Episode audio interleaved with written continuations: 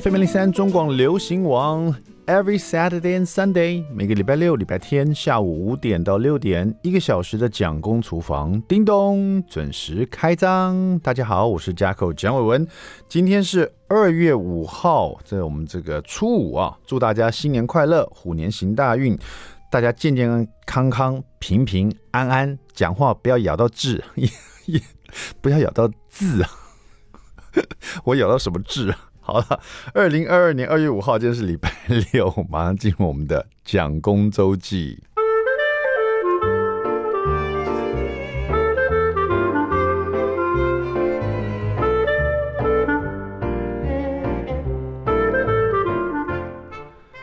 现在那个前几天，我的老大 Jackson 呢、啊、跟我讲，这个爸爸，我快要九岁了，因为现在八岁多，今年我就要九岁。今年六月份他就九岁，也差只不过差大概四个多月而已哈，很快很快。他讲完，我就觉得对啊，你快九岁了。我摸摸他头，我说你是大哥哥喽。然后他也点点头说，时间他竟然说时间过得好快啊，爸爸，我一转眼就长那么大了。我真想抱抱他，从这么小的一个小 baby 啊，从以前什么都不会，到现在三年级了，然后很快就要九岁了，连自己都说自己快。长大了，而且时间过好快。呃，既然长大了，快变大哥哥了，有时候呢，在家里面，呃，有些事情呢，就觉得说他明明听得懂，或是妈妈在跟他讲什么事的时候，他总是喜欢耍赖，或者喜欢，呃，好像有点感觉不负责任这样子哈，就会让我觉得一把火，这样就冲过去骂他这样。有可能是因为他长大了，因为像弟弟啊，才幼稚园大班。然后，呃，今年可能哥哥九岁的时候，弟弟就要上小学了。然后我对弟弟就比较没有这么容易发火，因为他还还小嘛。甚至有时候，我觉得他虽然说逻逻辑越来越好，但是我会觉得说他还有很多学习路要走了。但毕竟哥哥已经都快九岁了，他自己都知道自己长大了，所以有时候觉得他拖拖拉拉的，会让我觉得很很烦恼。做事情拖拖拉拉的，像有两件事情，前一阵子呢，就是在还没有放这个年节，还没有放寒假的时候呢，他的那个小学三年级嘛，功课就特别多一点，尤其是在期末考的时候，那妈妈就会希望说他在上床前呢，把什么书包整理好啦，把什么东西看好啦，或者现在先把什么东西做好。那因为他那一阵子，呃，寒假的这个事情呢，就是说期末考已经结束几科了，然后他就会给自己找一些去图书馆借书回来看，这样子，所以他常常会很专心在看书。然后等一下做那个啦，或者我先看完书了，或是妈妈就要做什么，他说为什么弟弟都不用做？我说不公平这样子。有时候我听到我就一把火的冲进去骂他，你知道我我也不知道为什么，就是听到 就觉得他为什么这样？他是没长大吗？我就很凶的跟他讲：“弟弟什么？为什么一直这样？弟弟你怎么欺负你这个什么？我我气到讲不出话来，你知道吗？我说为什么妈妈叫你做事情你都不听？为什么现在大人叫你做事情你都拖拖拉拉的？你为什么要管？就弟弟有没有做什么什么？你为什么不管好你自己？你都几岁了？三年级你还这样跟弟弟比？弟弟几年级？弟弟幼稚园呢？然后就噼里啪啦就骂他这样子。那骂完以后呢，他就他当然就也没办法，就被爸爸骂了嘛，所以赶快跑去做这些事情这样子。然后毕竟妈妈凶。”也凶不过爸爸，而且我这么个那么大，他有时候害怕我，我声音又比较洪亮一点哈。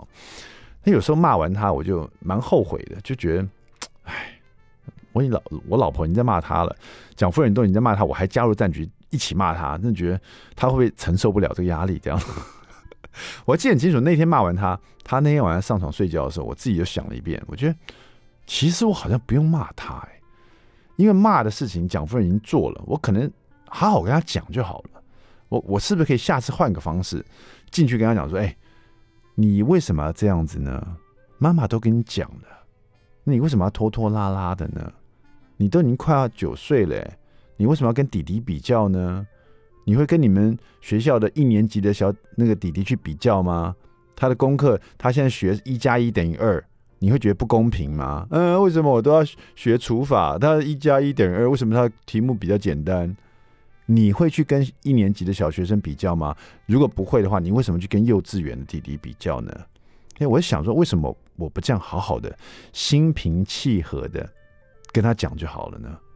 对不对？因为我真的我发现，我只要气起来，我讲话也会有点颠三倒四的。就是说，词不达意的了，因为太气了，你知道吗？甚至有时候成语会倒装句这样子，然后他也觉得为什么爸爸变这样子？所以我那天就下定决心说，下定决心，所以我下一次这种事在发生的时候，我一定要让我自己心平气和的，好好跟他解释。我自己跟自己讲了，然后我自己要我自己记住。哎，过两天又发生同样一件事情，我记得是在房间里面。我又听到 Jason 说不公平，为什么？为什么弟弟都不用做这，我都要做这个？那我又不行，先看卡通，我还要什么什么的？我也想要什么不公平？然后我就觉得他，我就听到他在我们房间，甚至在我床上，在跟妈妈耍赖这样子。然后我一开始又气又来了，我要进去骂他。可是我突然想到，我上次答应我自己不要这么做，换个方式跟他讲。哎，我就深呼吸三次。然后走进房间，我就跟 Jackson 讲说：“Jackson，他以为我要凶他，他就哦有点吓到。可是我这是好好跟他讲，我说 Jackson，爸爸妈妈教过你很多次了，你想要得到一个东西哦，你在那边耍赖、哭哭啼啼的。你记不记得小时候我跟你讲过，你哭哭啼啼什么都得不到。你这时候呢，反而应该是怎么样？你应该是先把妈妈叫你做的事，先把它做完了，然后你再过来跟妈妈讲说：妈妈，我要做的事情做完了，那现在我可以看卡通了吗？”或者妈妈，我要做的事做完了，现在我可以做什么事情了吗？你如果先把妈妈、爸爸叫你做的事，你先赶快把它做完，你再回来要求我们，那这样子呢，你要求那个事情就很容易会给你，你信不信？你现在试试看嘛。诶，我这样讲，他真的认真听了。我才讲完，他一溜烟就跑去做他该做的事情了。然后过一会，我就听到他跑过来跟妈妈：“妈妈，我已经做完这个事情了，我可不可以？可不可以这时候看卡通？”妈妈说：“好啊，那你先看卡通。”哎，我那天就觉得我自己处理的很好，我还拍拍我自己的肩膀，自己称称赞自己，蒋伟文做的很好。Anyway，就跟大家分享一下，有时候你也不见得要被自己的情绪左右，一起去骂小孩，你可以换个方式，把他当做大人，好好的解释给他听，好不好？好了，待会儿马上回来。I like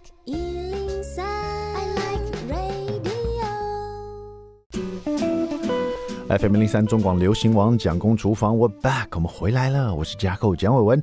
第二段第一个单元，蒋公来说菜。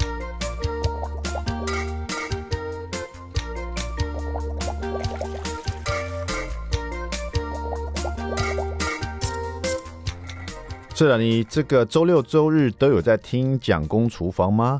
你想看到蒋公厨房 in action 吗？这是我的料理直播，我们是礼拜二啊，在我的脸书啊，就是蒋伟文的粉丝团的脸书，然后这个上面会开直播哈，礼拜二的中午左右，通常都是大概十一点四十五分吧，或者十二点钟这样子，因为是礼拜二嘛，所以大家都在上班了。可是正好礼拜五那天比较有空，所以我都是那然后礼拜一呢，那个传统市场休市嘛，所以我想说啊，那这样很麻烦呢。如果礼拜一我想做个什么料理，然后只能到超市去买料的话，有点可惜这样子，所以我就干脆就设定了礼拜二来做料理直播哈，反应还不错，就是现在做了大概有一两个月了吧，反正有空我就在礼拜二做料理直播哈。那因为最近呢，呃，前一阵子嘛，呃，要过过新年了嘛。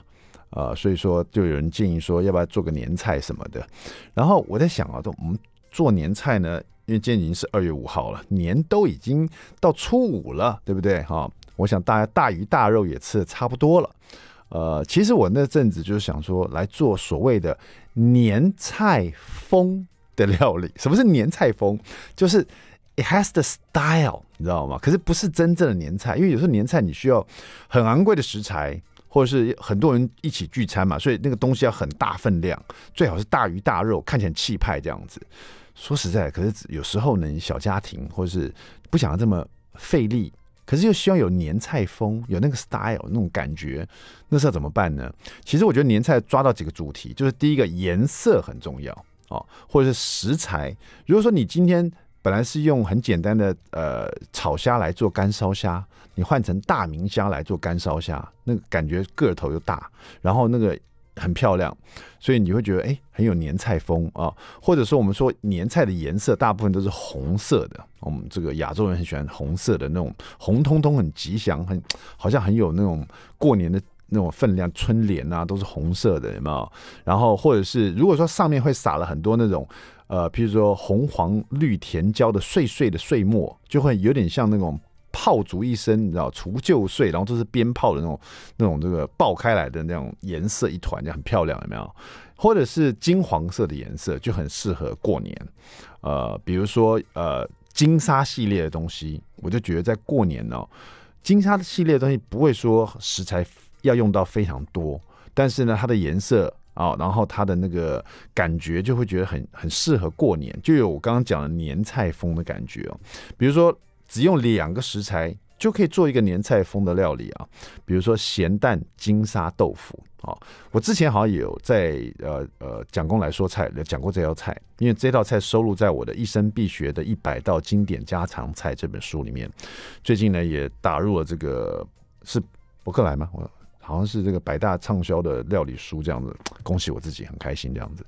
那重点是呢，在年菜风里面，只要用两个食材，一个就是豆腐，然后再来就是咸蛋，你就可以做一个这种金沙豆腐，看起来就很 讨喜的感觉。而且大部分人做这个金沙豆腐，都会把豆腐切成一小块一小块的。但是过年呢，你可以把它切成长条形的，就像一条一条的什么？金条一样，然后呢，在选择豆腐上面呢，很多人就有点搞不清楚，到底我到底用加铜豆腐呢，还是用汤豆腐呢，还是应该用老豆腐呢，还是应该用传统豆腐呢，还是板豆腐呢？那我推荐你做金沙豆腐，你就用淡豆腐。蛋豆腐第一个颜色讨喜，第二个蛋豆腐它成分其实跟豆腐完全不一样，你可以去看一下，里面其实鸡蛋的成分比较多哈。那蛋豆腐它第一个颜色好看，第二个呢，因为成分不同，蛋豆腐其实蛮不容易破碎的。那我认为呢，做金沙豆腐，因为你要把豆腐先煎过，把它皮煎到有点那个上色哈，所谓的金黄色，其实就煎到恰恰的感觉。你如果用板豆腐，它已经够硬了，你还是把它煎得更硬一点，我觉得吃起来口感就。没那么好。那你如果用蛋豆腐或者用嫩豆腐这样的是呃豆腐去做的话，你把外表煎的恰恰，你一口咬进去，外表感觉恰恰有一点那种你知道呃有点感觉有点口感的，可是咬进去以后里面是软嫩的，那是不是有两种口感，吃起来更丰富更有趣，对不对？所以我建议用蛋豆腐。一盒蛋豆腐呢，切开来以后呢，先把它切成长条形的哈，一盒大概切破半。每一片呢，可以切成大概四条金块，所以就是变成有八条这样子，也蛮够的哈。一个家小家庭八个小金条这样子，然后呢，就直接把平底锅加热了以后呢，放点油，这里油要稍微多一点，大概一到两大匙哈。然后就把锅子先烧热，把油放进去，然后把这个所有的蛋豆腐进去开始煎哈。第一面就煎，煎到大概一分半，快两分钟都不用翻面哦。那个火呢，从锅子热了开始，大火加热嘛，哈，油一下去，豆腐一下去，前三十秒还是用大火，可是三十秒以后呢，把它关成中火，继续煎到一分，呃，一分钟，所以总共一分半左右哈。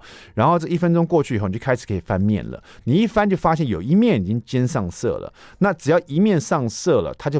那一面就比较坚硬一点点，豆腐就比较不容易碎了。开始有点耐心，呃，这时候也可以把火再关小一点，因为你开始要翻面哈，翻面的同时会花比较多时间，慢慢慢慢让。至少让一切下金条有四面，让四面都稍微上色这样子。如果你嫌懒的话，两面上色也是够的哈。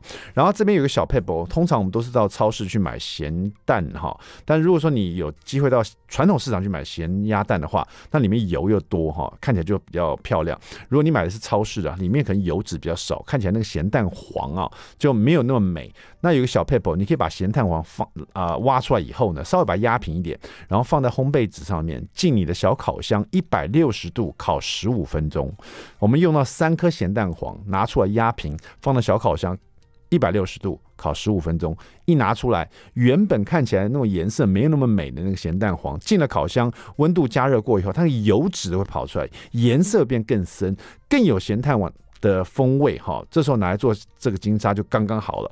所以把这个豆腐都煎好以后，就把豆腐拿出来，锅子里面呢还有很香的油。这时候就把咸烤过的咸蛋黄丢进去，烤过的咸蛋黄一下去热的油锅，立刻就会冒泡。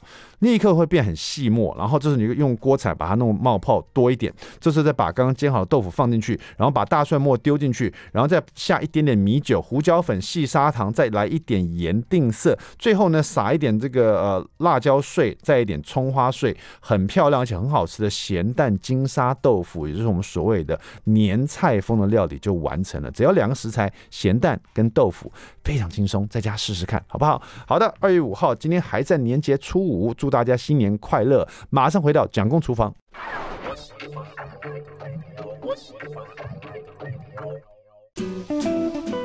FM 零三中广流行王蒋公厨房，We're back，我们回来了。我是 Jacko 蒋伟文，我刚刚差点有点破音的感觉。好的，那个呃，今天呢，就是我们讲爸爸教小孩之教养大师来解惑。今天为我解惑的就是我们的罗宝红老师，亲子教友界的郭富城先生。Hello，Henry Low，你好。Hello，Jacko 好，各位听众朋友，大家好，我是罗宝红。是的，宝红老师，这个您的安定教养学啊，这个可以说是一刷再刷，而且后来你又出了两本有关这种教养的绘本，也是造福了很多父母们哈。那今天呢，呃，谢谢除了来在年前恭喜你说你的书一直都呃有让很多的父母们呢得到很这个很棒的一个指引啊。另外呢，我看宝红老师的脸书其实也挺热闹的。我看你好像你是不定期还是你会定期的开直播跟父母们讨论这种亲子教养的一些问题啊？一开始其实只是纯粹为了回答一些家长问题而偶尔开，但是后来发现好像蛮多人都希望可以持续，所以现在。目前在我的脸书罗宝红老师粉专，每个礼拜二晚上十点半啊，怎么那么巧？我是每个礼拜二中午会有蒋公厨房的料理直播，那么看完看对看完我的料理直播，晚上就可以看了我们的宝红老师的教养直播了哈。太棒了啊！你是几点钟？我是晚上十点半的，你呢？哦，我是中午十二点，所以说我们等于是直播一条线了。没错，没错。所以你为什么特别会选到礼拜二晚上来做这样教养直播啊？呃，其实真的没有特别原因呢。我我那个时候是觉得礼拜一很多人就是刚好放完假之后第一天上班应该很累，那礼拜二呢可能会累积一些就是周末啊以及礼拜一上班的负面情绪，嗯，所以那个时候就想说啊，那我就敢选礼拜二了。那礼拜三、礼拜五，因为我通常都比较忙嘛，所以我就没有选到其他的日子。OK OK，那真的刚好，所以以后大家呢，这个礼拜二的时间呢，中午就可以来看蒋公厨房的料理直播，在脸书上面。那么到晚上呢，就可以去直接收看我们的罗宝红老师的哈这个呃亲子直播哈。耶，Yeah. 好，那。宝红老师刚刚提到说，之前其实是不定时的，也就是说，也许因为宝红老师一直有在自己的那个罗宝红老师的这样的一个粉砖上面为大家回答很多父母亲的问题，而且你都直接回答，有时候长篇大论，有时候写了很多字啊，所以我看你真的是，呃，其实，在在写作方面，我觉得你还蛮用心的，因为我看你真的是很细心的回答每个家长问题哈。那我相信说，可能累积到一某种程度，你就希望直接开直播，因为你可能发现了。很多家长都有共通的一些问题，你就不一一回复，干脆就开直播来做一个讨论，让家长们也可以进入这个直播间，呃，来来了解这个问题的症结是什么，对不对？没错，我发现就是在直播的时候跟听众朋友们互动，是比写文章来的有更多的连结跟共鸣的，所以我我觉得这样的做法，哎，我还蛮喜欢的，而且我觉得在直播的时候也可以让我自己本身。练习一下怎么样对着镜头讲话啊？怎么样，就是让自己可以在讲演的时候可以更像蒋伟文这个金钟奖的主持人。所以我就开始每个礼拜在练习了。我我也跟你学习，因为你也是我们这个好朋友里面唯一一个有参加过 TED TED 的演讲，面对这么多专业人士，好不好？我要跟你多多学习了。不敢不敢。好了，那我觉得这种直播呢，其实很棒，因为我们知道现在 现在如果说。如果讲那个叫卖直播最了不起，我们台湾就是丢丢妹啊，就是哇，很会叫卖，听说一天就可以卖个几千万这样，啊、甚至于现在很多艺人都会上他的直播间了。当然看丢丢妹的直播，你可以买到好东西，买到海鲜呢。但是看蒋伟文的直播，你可以学到料理；看宝红老师直播呢，你可以直接的了解有关教养上你遇到的一些必须解决的一些问题，或是跟孩子沟通的方式。你看现在这个直播真的可以学到很多东西啊，对不对啊？对，太棒了，对对对，都要看，都要看。好，那我为什么特别提到宝红老师的这个直播呢？因为最近呢，我注意到说你有一个这个直播的这个 topic，我一看到我就蛮有感受的。这个直播 topic 叫做“为什么看见伴侣对孩子凶，我内心就会感到不舒服，无法接受”。哎，没错没错，我一直以为这是我自己的一个问题啊，就是我看到另外一半对孩子凶的时候，我就觉得不是滋味，或者觉得他怎么会这样教养孩子？我常常想说，是不是这只是我个人的一个问题？可是我看到你写出这样的一个 topic，因为我知道，对，你会写这种 topic 来做直播，就是因为很多家长们有这样子的反应，所以你才累积了，然后来做这样的。我没想到，原来这是一个 common thing，是不是？对，真的是这样。很多妈妈在来信的时候都跟我说，她没有办法接受，就是自己的另外一半哦，那个老公有时候跟孩子讲话的时候，就是会比较负面啦，带着指责啦，或者是一直跟他讲道理。就算是比较温和的讲道理，有时候妈妈看到、感觉到也会很不舒服呢。哎，那我其实我看到这个 topic，第一个是感受说，哎，这这跟我心中想的很接近。第二个想法是说，那这样子的 topic，我们。必须是要去讨论的是什么？就是说我内心感觉伴侣对孩子凶，我觉得不舒服，无法接受。那宝红老师，你那天所讨论的主题，跟后来有家长们有获得到什么样的一种感受吗？或者得到什么样的解决的问题吗？有，通常绝大部分的成人呢，在他们看到另外的一个伴侣，另外的一半在教养小孩、在骂、在讲道理的时候，内心都会觉得很。烦躁就是所谓的不舒服，嗯，但是这个不舒服其实是很粗糙、未被分析的情绪有很多在里面的。比如说，这个不舒服、这个烦躁，很可能是因为你听到这个孩子被爸爸骂的时候，你会感觉到有点委屈，嗯，甚至有点受伤，嗯，甚至会有点害怕，甚至是有一些生气。我们在没有觉察的时候，这些情绪越来越酝酿，就会慢慢变成烦躁，以及很多的不舒服，最后就会变成一个很大的生气。所以，我们在这次的直播里面，我们有去探讨，到底这些不舒服、这种烦躁，甚至是这些生气，更深层带给我们的情绪是什么？而这些情绪又是从哪里来的？有时候啊，这个会是当下你纯粹疼小孩、感到不舍的感受。但是为什么最后会演变成一个生气？嗯，那很可能也跟我们从小到大原生家庭有关。嗯，这个我觉得大家可以先试想一下这个情况，这个样的画面，就是说你的不管是你的老公或是你老婆正在骂小孩，或是正在这个对小孩不耐烦的时候，你在旁边听着听着，你去试想一下曾经发生过的这样的事情，你听了觉得自己有气了以后，你是去面对老公，是去骂老公？还是有可能，有时候你跟着老公一起去骂小孩，因为你觉得实在太烦了，这小孩怎么会这样子呢？然后又觉得说小孩真的很不听话，让老公这么气，然后你那个气没处发，你不知道是要发到老公身上，还是要发到小孩身上，还是发到自己身上哈？但是你可以去想想看，你真的有那个气，那那个气哪来的？那个气为什么要在那边？我们该怎么去解决这个气？不然这个气没地方跑，会爆炸的。没错，没错。哎，我我倒好奇想问你，当你有时候看到你另外一半有时候在骂小孩、在教小孩的时候，嗯，你的不舒服会让你有些什么样的行为？呃，我现在为什么这样讲？就是我回想，但有很多不同行为，但是最长的行为是我反而跑去骂小孩。对，哎，我跟你一样。对，因为我觉得说，我若去骂这个小孩，也许我的另外一半就不会骂这个小孩了，因为我。因为我觉得说，好像他怎么为什么就是说让我很气嘛，所以我不懂为什么我跑 我也跑去骂小孩，甚至于可能骂的比我另外一半更凶、更大声，对，去制止他说：“你看，妈妈都这样说你了，你怎么还是这样子？你是说不听是不是？”虽然说刚刚的前一秒我并不赞同我的伴侣这样去骂小孩，就没想到我自己也跑去加入这个行列了。没错，确实很多人是这样，而且我告诉你，你也是这样，你也是这样。各位好朋友，大家稍微想一下，冷静一下，你你你想想看，自己是不是跟我、跟宝红老师都曾有过这样的经验？那这代表什么？这会产生什么样问题？我们怎么解决它？我们需不需要解决它？待会广告回来，教养大师罗宝红告诉你，别走开。I like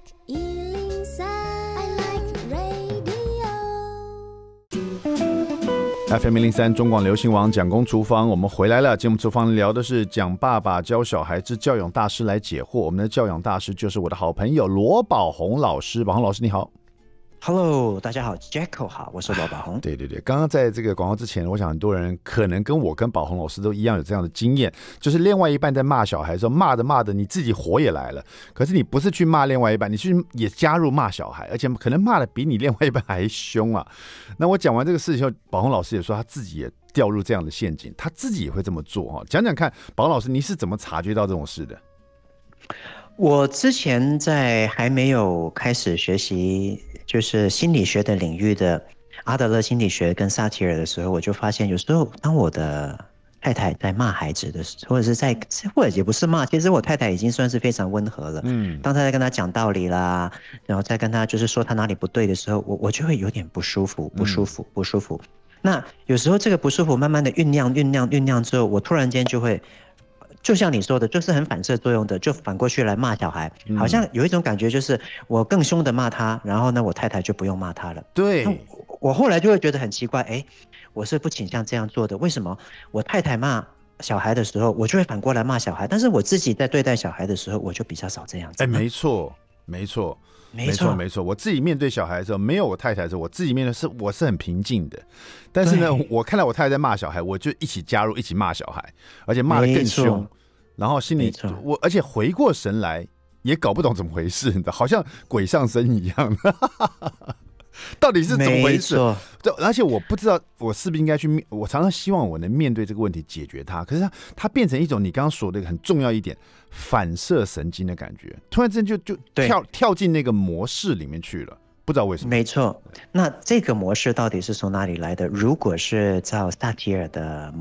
理论来讲，这个就是我们内心里面有着一个我们所没有觉察到的冰山，嗯，是这个冰山在起作用，所以让我们当下掉到那个冰山，我们小时候自己的一些情绪里面，让我们做出了一些行动。那通常行动会有三种，第一种就是逃跑。嗯，第二种就是反击，嗯，第二种就是发呆，就是在当下你什么都不会做，嗯，那我们在那个时候我们会做的一个情形就是我们会用一个反击的情形来去做，嗯，到底是我们为什么会用反击的情形呢？那这个就是跟我们冰山有关，为什么我们控制不了自己呢？因为这个就是我们从来都没有去梳理过，没有觉察过，没有去疗愈过的那个小时候受伤的自己啊，嗯。OK，那那天你在自己的 FB 上开这样的直播，有受到大家其他家长的一个共鸣吗？有哦，最后那天的直播大概一个小时十分钟，我在讲这个事件的时候，大概是在四十分钟的时候，嗯，嗯，我讲完这个讲完这个故事之后啊。那回溯到我小时候发生的一些事件，嗯，其实我也是讲到蛮哽咽。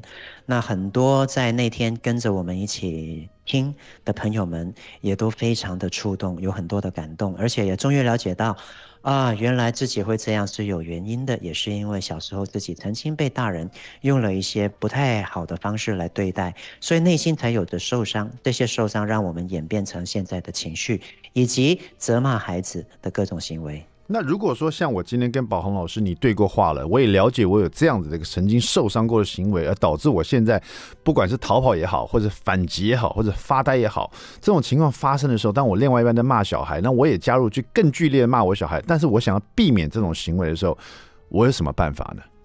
首先，我们要去了解到我们为什么要这样。那如果我们能够借由啊、理解上去梳理到这个。小时候的这个冰山会好一点，嗯，但是就算我们在头脑上有理解到，啊，我们原来是这样来的，也未必代表我们小时候的受伤的那种痛、那个疤痕、那个伤痛就能够被疗愈，嗯，唯有那个伤痛是真正被疗愈了之后，我们。内心里面的感受才不会像以前的这么伤痛，嗯，那我们才有办法更进一步的去转变自己的模式。基本上来讲是这样的啦。嗯，我们小时候曾经应应该都被爸爸妈妈骂过嘛。是，对。那我们小时候应该也曾经看，曾经看过爸爸妈妈之间会有争执嘛？有，常常。对，对，这个就是会造成我们今天会有这些行为的原因。那尤其比较。会影响我们的就是小时候的我们是弱势，看到大人在吵架的时候，我们当时的感受会是怎么样的？你记得吗？记得，害怕，没错，害怕。就是很很很深刻的害怕，嗯，然后很很担心这个家会破裂，会破破裂，会让我们感觉到很孤单，所以有很深层的害怕，很多的委屈。你们为什么要这样吵架，让我这么的害怕呢？嗯，然后会会觉得很孤单，或许自己会很害怕的躲起来，就觉得自己这个感受不被理解，因为你这种感受，你的害怕、你的孤单、你的委屈，也没有人可以，也没有人可以跟你分享嘛。对。所以小时候看到爸爸妈妈在吵架，那种不舒服感，以及那个小时候的那个害怕受伤的自己，就一直在我们心里面，从来没有被找出来去安慰过，去梳理过了。然后我们长大了，我们结了婚了，我们生小孩了。当我们看到我们的另一半在骂着自己的小孩的时候，各位，亲密关系、亲子关系最容易挑动我们原生家庭里面的各种关系里面的感受。当我们看到这个家庭不和乐了啊，妈妈在骂小孩了，骂得很凶了，你无形中你当下感受到的那个惊讶，会去挑动到小时候我们内心在看到爸爸妈妈在吵架的时候那种恐惧、那种委屈、那种孤单、那种害怕。嗯，所以在当下，就像老老师刚。刚说的，你可能就变成说，你可能要逃跑，或是你会反击，或者你会发呆。而我选择了，我选择了反击，就加入这个战局，让我自己不要那么害怕。没错。那小时候的我们不敢跑出去指责爸爸妈妈，或者是跟他们说：“你们不要吵了。”我们没有这种能力嘛。对。但是我们长大了，我们有办法了。对。所以当我们长大之后有能力的时候，哎，那。又再加上我们小时候做错事情，很可能都是被爸爸妈妈用对立打骂的方式处理的。所以，我当我们跳出来的时候，现在长大了，走出来面对这个妈妈跟孩子之间的这个争执的时候，我们就会去骂人。嗯，我们就会用这个指责的姿态。小时候的我们做错事是被大人骂的，所以现在妈妈在骂这个孩子做错事，我也要用这个方式去修理我的小孩，去管教他。嗯，所以这个是一个双重的冰山呐。嗯，哎，这个我越来越清楚了哈。那我想说，那宝红老师就以你的这个例子来讲说，因为我相信你一定走过这么一段，然后你也没错、呃、回去看了自己的原生家庭曾经对你造成伤害，那后来你是怎么样去改变你自己在面对这件事情的时候那种情绪，怎么样？就是听的人也希望能透过宝红老师你自己解决自己的方法，可以去得到某种程度。哎，我我也来这样来安慰我自己试试看，没错。到底怎么做到的呢？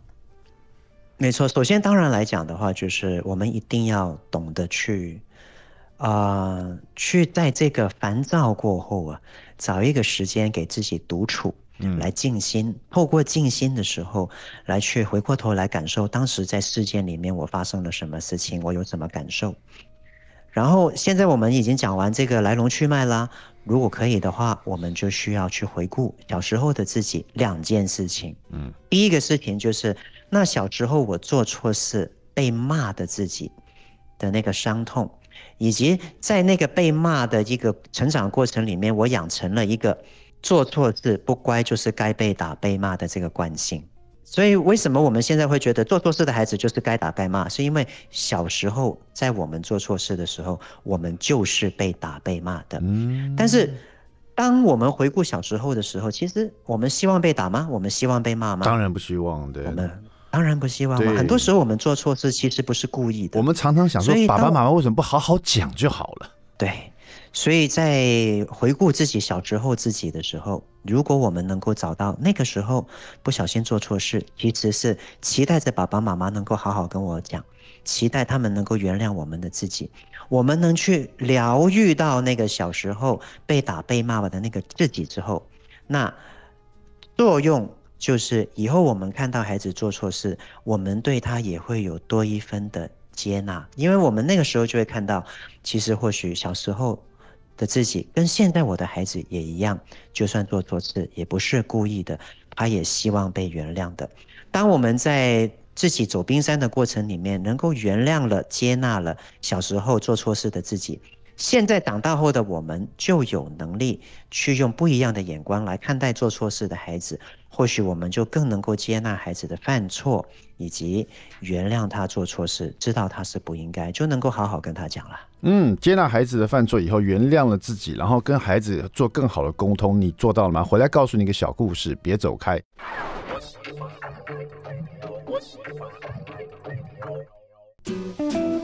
FM 零三中广流行网蒋公厨房，我们回来了。我们今天聊的是讲爸爸教小孩之教养大师来解惑。我们今天请到是安定教养学的大师，我们的罗宝红老师。Hello，宝红老师，你好。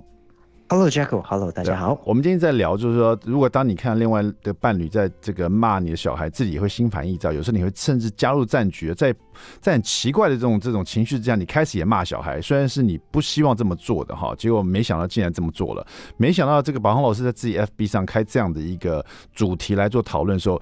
呃，引起了很多家长的共鸣呢，甚至于我今天也在呃我们这个广播里面跟宝红老师讨论这个，因为我也有这种这样的经验，就没想到今天宝红老师也说你自己也有这种经验，对不对？对对对，那所以很很了解。最后一段我想跟大家分享的就是说，呃，其实我觉得宝红老师不管他从一开始的这个这个交往大师教大小朋友教规矩，到这个安定教养学，到现在这个手绘本呢，我觉得如果你有接触到宝红老师的教小孩一种方式，这种安定教养学，我觉得其实啊。遇到什么问题，到最后你都可以以最基本的招式去化解很多东西。记不记得宝鸿老师曾经教过大家要做那个睡前三件事？你记得你教过我这个？事，对，所以所以所以虽然说我没有察觉为什么我会骂小孩这件事情，为什么会加入战局去骂小孩，可是因为你教过我睡前三件事，所以我总是在我冷静下来，我去反省一下今天发生什么事情。